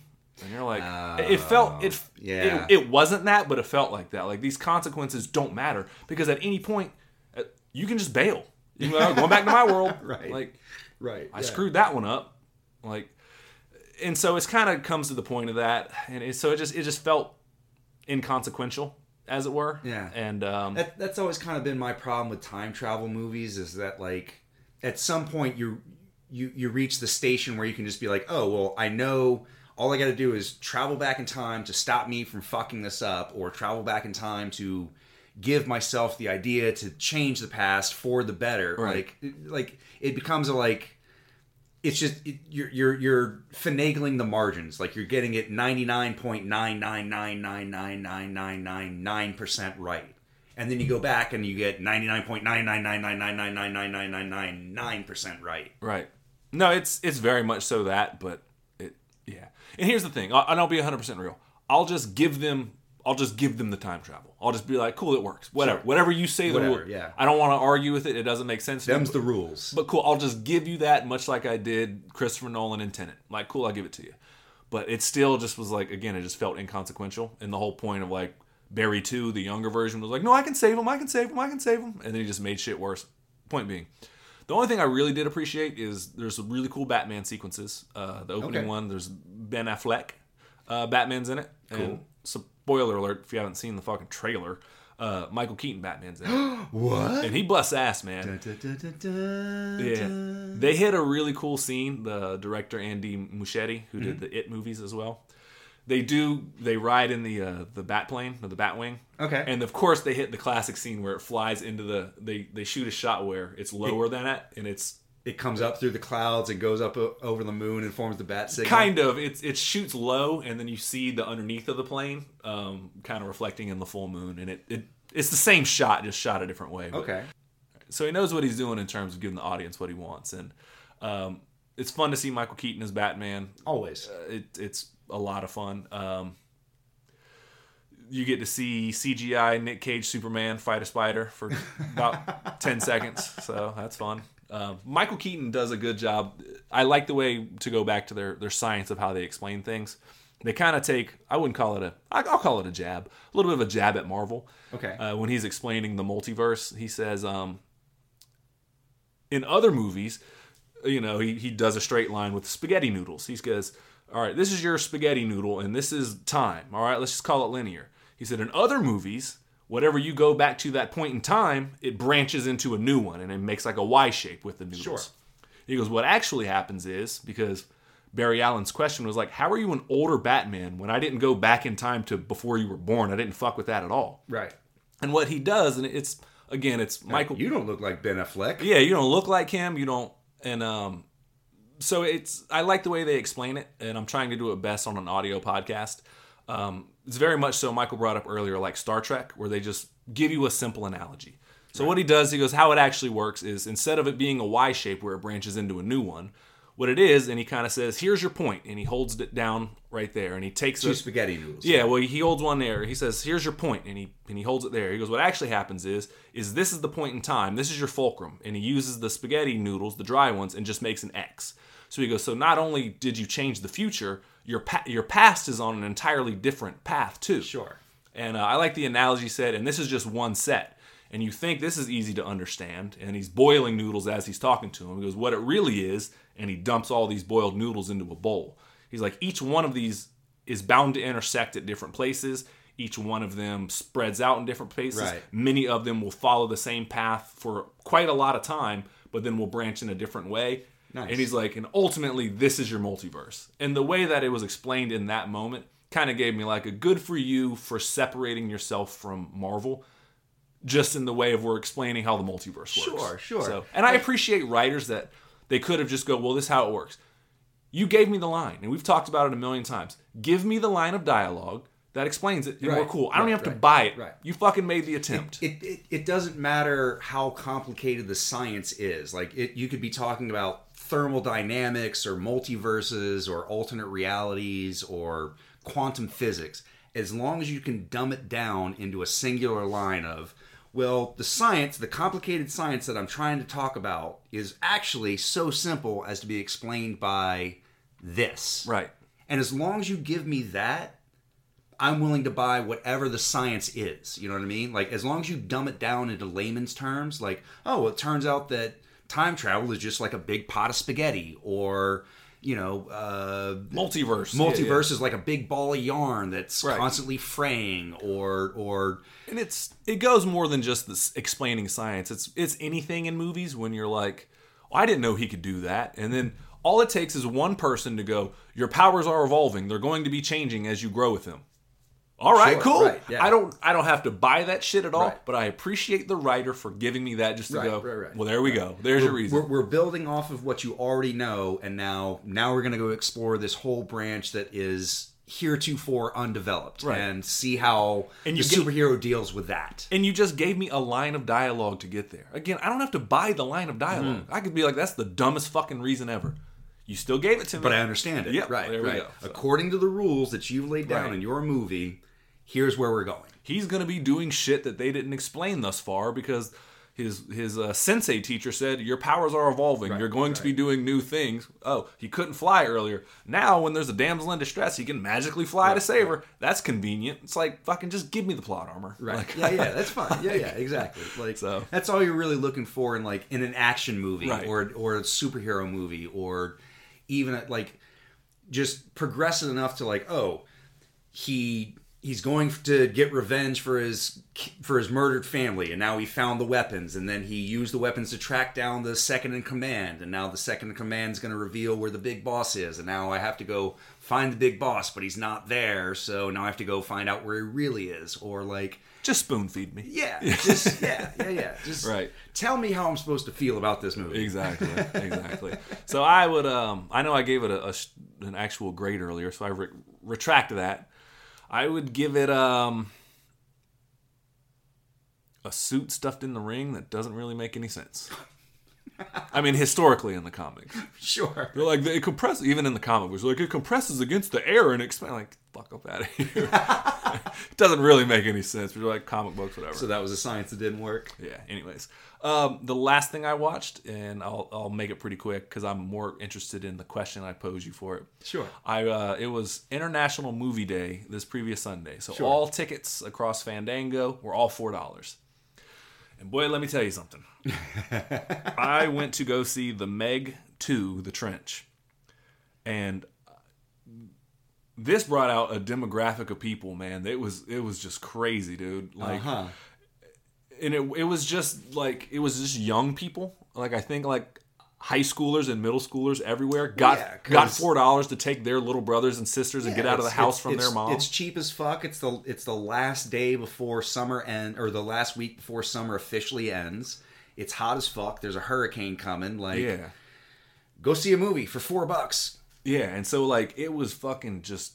And I, I've tried my best to understand. Like I've been that age before. I've done silly Sure. shit. I was an adult and get hammered in the theater, so I mostly did it quietly. Not always though. Yeah. So I tried to be as understanding as I as. refer you to to uh, Snakes on the Plane 2000. oh, I never saw that in theaters. Was that not you? No, it wasn't me. No, it was probably Bootsy.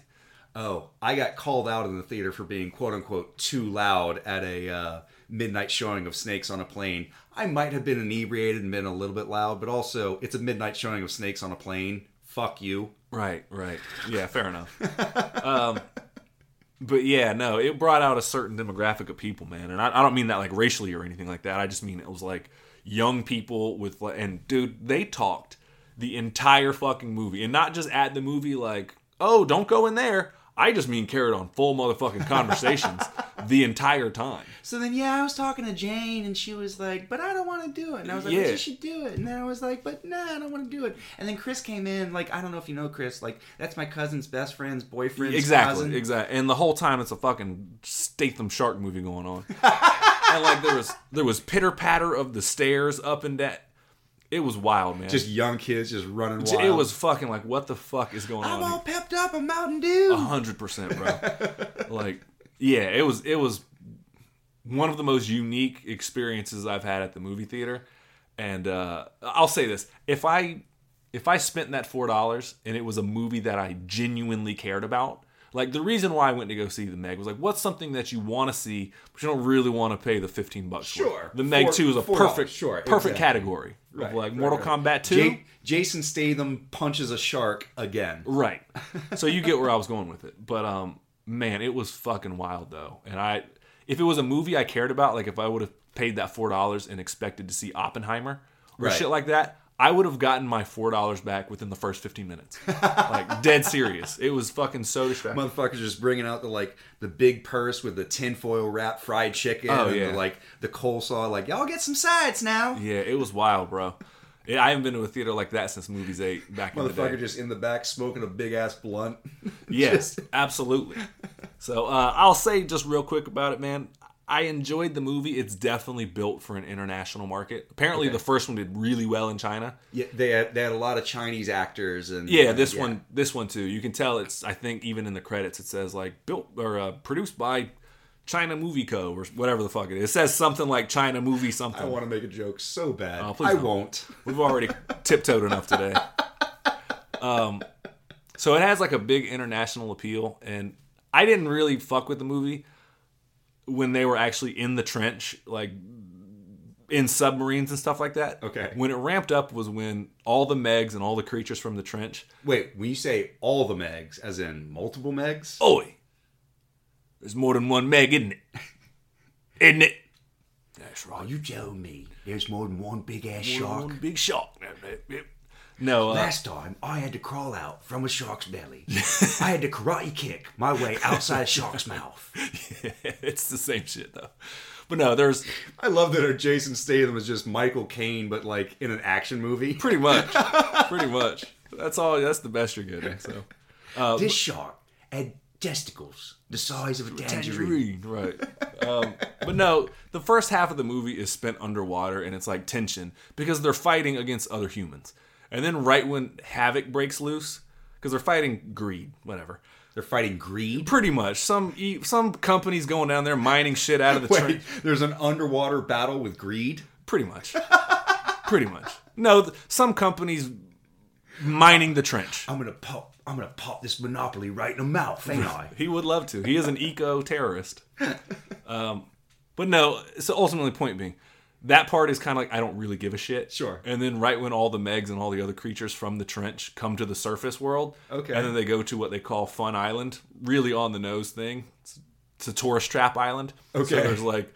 You know, scooter or uh, uh, like jet skis and people like on inner tubes just floating about. Yeah, the lazy river, Oh, the dude. tide pool. The wait. So is this just Jaws three? Where like no, no, no. They don't go into that, but they just point being they give them cannon fodder at this Good, point. right? Then the movie ramps up. That's when Just- Jason Statham Just starts. the body count just starts racking up. then I was all on board because then Jason Statham fights three sharks on a jet ski. Nice. And when one emerges out of the water, he like gets launched in the air, but does a barrel roll and lands it, and then still takes off. And I was like, "This is what the fuck I signed That's up right. for. That's right. This is how you make." Now, how long did, before they get into that? it was like a fucking hour, dude. Oh man, Yeah. out of an hour and twenty minute movie. It was like I don't know how long. I felt. I think it was like an hour and fifty five minutes or something. Okay, okay. So So, they- just just under, but Yeah, it was just about the halfway mark. okay, still too long to be getting Jason Statham fighting sharks. Yeah, it's yeah. He fights dudes in it, and like the set, the technology makes no sense. They can go to the bottom of the of the ocean in the Marianas Trench uh-huh. in like an exosuit, and you're like, once again, cool, whatever. I'll buy the technology. It makes no sense. so yeah, it's uh it was interesting to say the least, and I'm glad I didn't pay full price for it. But I would recommend it to the second half, and then just watch Jason Statham fight trench monsters and octopus and Fuck yes. and fucking dinosaurs somehow show up. what? Yeah, it's wild, dude. Jason Statham fights a dinosaur? He doesn't, but his crew does. That sounds awesome. Yeah, just fast forward to the second half. You'll be on. You'll, be on, you'll love every second of it then. Um, but no, I wanted to ask you though, with the question I had posing all that, I'll give the Meg. What do I want to give this? One more shark, isn't it? I'll give it the bells of the Cockney Tower and a couple, isn't it? isn't it? What's this then? Oh, what's this then? What's this then? Um, what are Fuck, I'm good.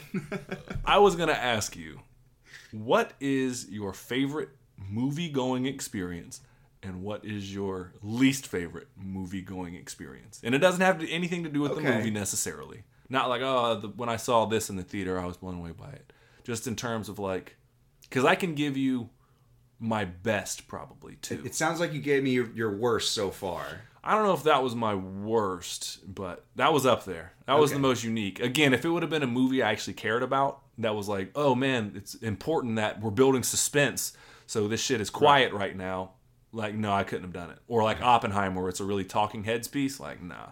Like they're doing the bomb countdown. It goes three, two, one, and some motherfucker just goes. Yeah, Be like, you motherfucker. yeah. There was motherfuckers taking selfies on. Like, it was, it was. I hate that. That is, I can. oh, I mean, standing up like against like it was wild, bro. yeah. Yeah. Anyways, but I was gonna say that was one of my most unique experiences. There was a time where just this person just would not get off their phone. That was pretty bad, but this one was probably the most unique Okay. and difficult to sit through. Um, I would say my best was when I saw the movie Battlefield Earth. Okay. There's one other one I'll tell you later. That was this. It's between these two. This was my first time going into a theater at AMC when it had opened. Uh, pretty pretty new, and there was no one there. And then my friend John Shuck and I went, and we were just like, "Fuck it, let's go see something." We're just like Battlefield. Earth. We sneak in. There's no one there. I mean, like not an attendant shows in. There was nobody in the projector room. Like nobody was watching this piece of shit. so we just sat And rightly so. yeah. Might I add. Oh, rightly so. So we just had snuck in uh, like a 32 ounce beer Uh-huh. and had like a, a fat blunt, and we just sat there and at like I don't remember. We were pretty young at the time. We just sat there and got loose and fucking puffed a full fucking not vaping. I mean a full fucking J. Right, yeah, and yeah, got our minds right while we watched uh, Battlefield Earth. Nobody said anything. No one. There was zero consequence. We got it. We're like that was terrible, but like we just sat there and chat and kicked it like Yeah. like we were at the house Hey. that was a top a top experience and the time I got fully laid, not just some a little bit of movie fellatio, We're but talking like full business. yeah, the full business in a movie theater. It was tw- it was Twenty One Bridges, was the movie with Chadwick What? Boseman. Chadwick Boseman movie. Twenty One Bridges. I will love that movie going experience for life, and I will love that movie for life for that reason. I'm sure that was a bonding experience for you and mom. Oh man, I thought you were gonna go with the what's his name situation. Fair enough. Fair enough. It's a good one. See, I was just curious what your your best and worst were, man. So, my best I can definitely say was um, uh, I went and saw Jaws. It was the I want to say it was the 45th anniversary of Jaws, and they had re-released it in theaters over July 4th. Oh wow. and went and saw that uh, with a girl I was dating at the time who was, you know, just, you know, we were like seriously involved at that point. And I had seen that movie so many times by myself and with friends and with, you know, like in controlled environments.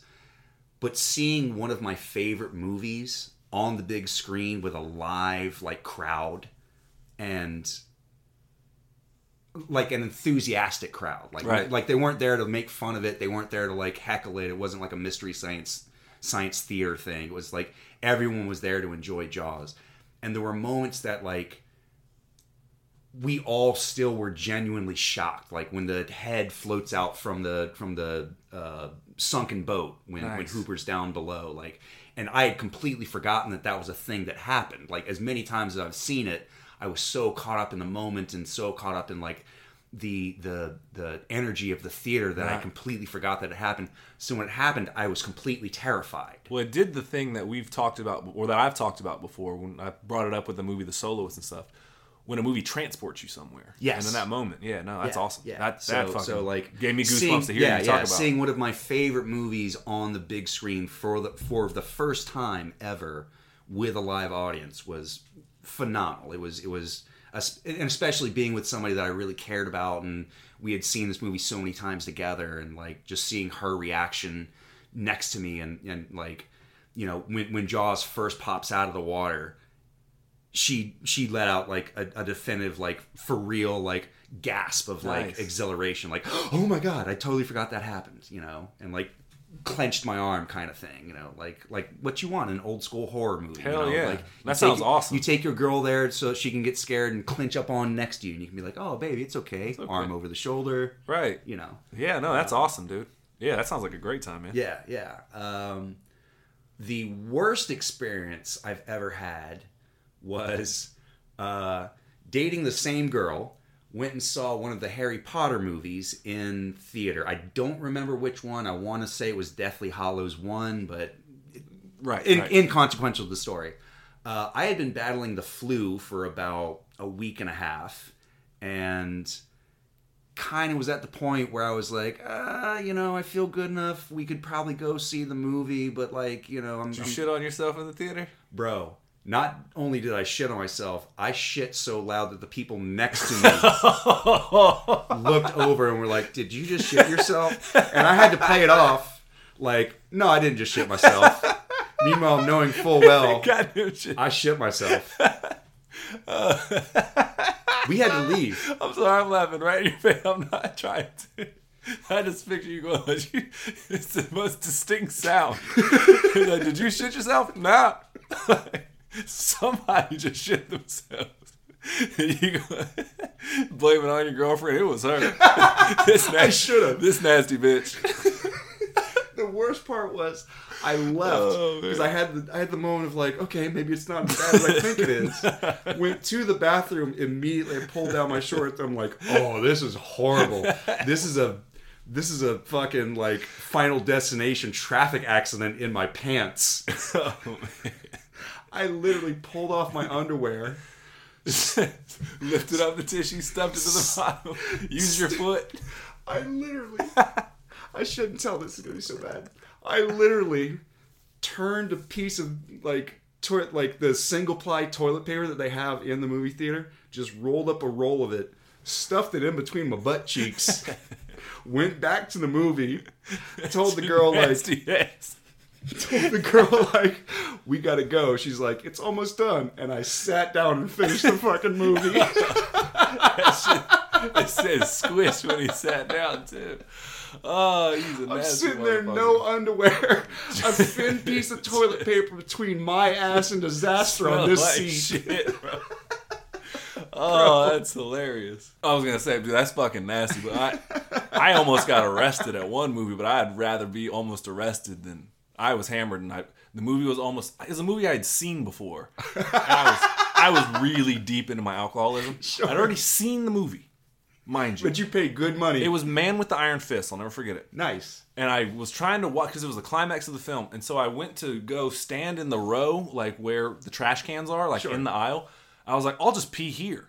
And right when I went to go pee, I'm like looking at the screen. I look over, and one of the attendants comes in, and she goes, "Oh hell nah!" And I turn and I pee on the wall, and I'm like peeing on myself. I'm peeing on her. Oh, dude. I'm walking up the aisles. I'm peeing on on some kid's face. Oh, dude, no, and I piss in the popcorn bucket. And she apparently there was an officer right there, and she was like, "Oh hell no!" Oh, hell and so no. I took off out of the exit door, like, yeah. And he was like, "Stop now!" And eventually I stopped, and my friend came and picked me up. And I didn't actually go to jail that night. I fully deserved it. Sure. but that was a pretty bad experience. But yeah, the fact that I had seen, and I just continued to sit there with the officer and just lie, like I wasn't peeing at all. And I was like, That wasn't me. I think you peed. I was th- and eventually my friend, he was a good friend at the time. He still is, but he looked at me and just when I'm sitting there running my mouth, he goes, "Shut the fuck up! just shut the fuck up! I don't want to hear you anymore." Like, okay. I'll be talking later though. As soon as you away, I'm gonna be talking shit. Yeah. I would rather that happen to me than shit on myself during Harry Potter, though, Michael. Yeah. But you're stinking ass. it's that's awesome, though. That's awesome. And then uh, let's see. The only other bad time I had was um, I was watching. I Matthew and I went to go see Congo, and it was one of the situations where like the it, it was a barely empty theater. Like there was there was people there, but not like it wasn't packed by any stretch of the imagination. So we sit down. We're watching the opening, you know, the the trailers, the opening credits, and then some old dude comes and sits like two seats over from us. And Matthew and I are, you know, as the movie progresses, we're talking. We're, you know, like, oh, that's funny, huh? You know, just like Making commenting- fun of the making fun of the- language. Yeah, yeah, yeah, all that good stuff. And this dude leans over and is just like, "Oh, you guys are so funny," and starts, you know, engaging with us and this, that, the other, and you know, like, you know, making jokes with us, cracking wise. And so at the end of the movie, after credits roll, he's like, "You guys are so much fun, and I had such a good time hanging out with you guys. You guys want to come like hang out at my house and swim in my pool for a little bit?" And we were like, "I'm so young. I'm just like, oh no, my parents would never allow that. So like, no, I'm good." And he's like, "No, no, you don't have to tell your parents. Like, it's cool. You guys can just come hang out. Like, let me just give you my number." And I was like, "Yeah, cool. Like, I'll talk to my parents." He's like, "Yeah, maybe don't do that." Damn, Michael. and so like. Michael's getting mo- Thankfully, I'm too stupid to get my asshole played with. So Well, he was trying to compliment you, Michael. he was. Apparently, I was a very fuckable little boy. Yeah. So that was my other bad that's movie going. I would- but I didn't realize until many years later. I was like, oh wow, I totally dodged a anal bullet on that one. Yeah. I would still maybe borderline get molested and shit on myself and lie, have to lie about it. Did you do that? Nah. that shit has squishing sound. yeah. You know, I'm just walking, just Yeah. dropping streaks, dropping. just Hershey kisses That's all down the stairs. Oh man, we are about out of time. We should have led with this. Hey, we finished strong. That's what it's about. whatever. It seems I have uh, reached the end of my Cavassier Cavassier. and thus my truth-telling serum. So uh, seems like a good time to wrap up, brother. Yeah, wrap up, wipe up for that. For marvelous Mike D, I'm MD3 signing out. Go watch a movie. And talk about it with somebody that you love. Also, wipe your ass.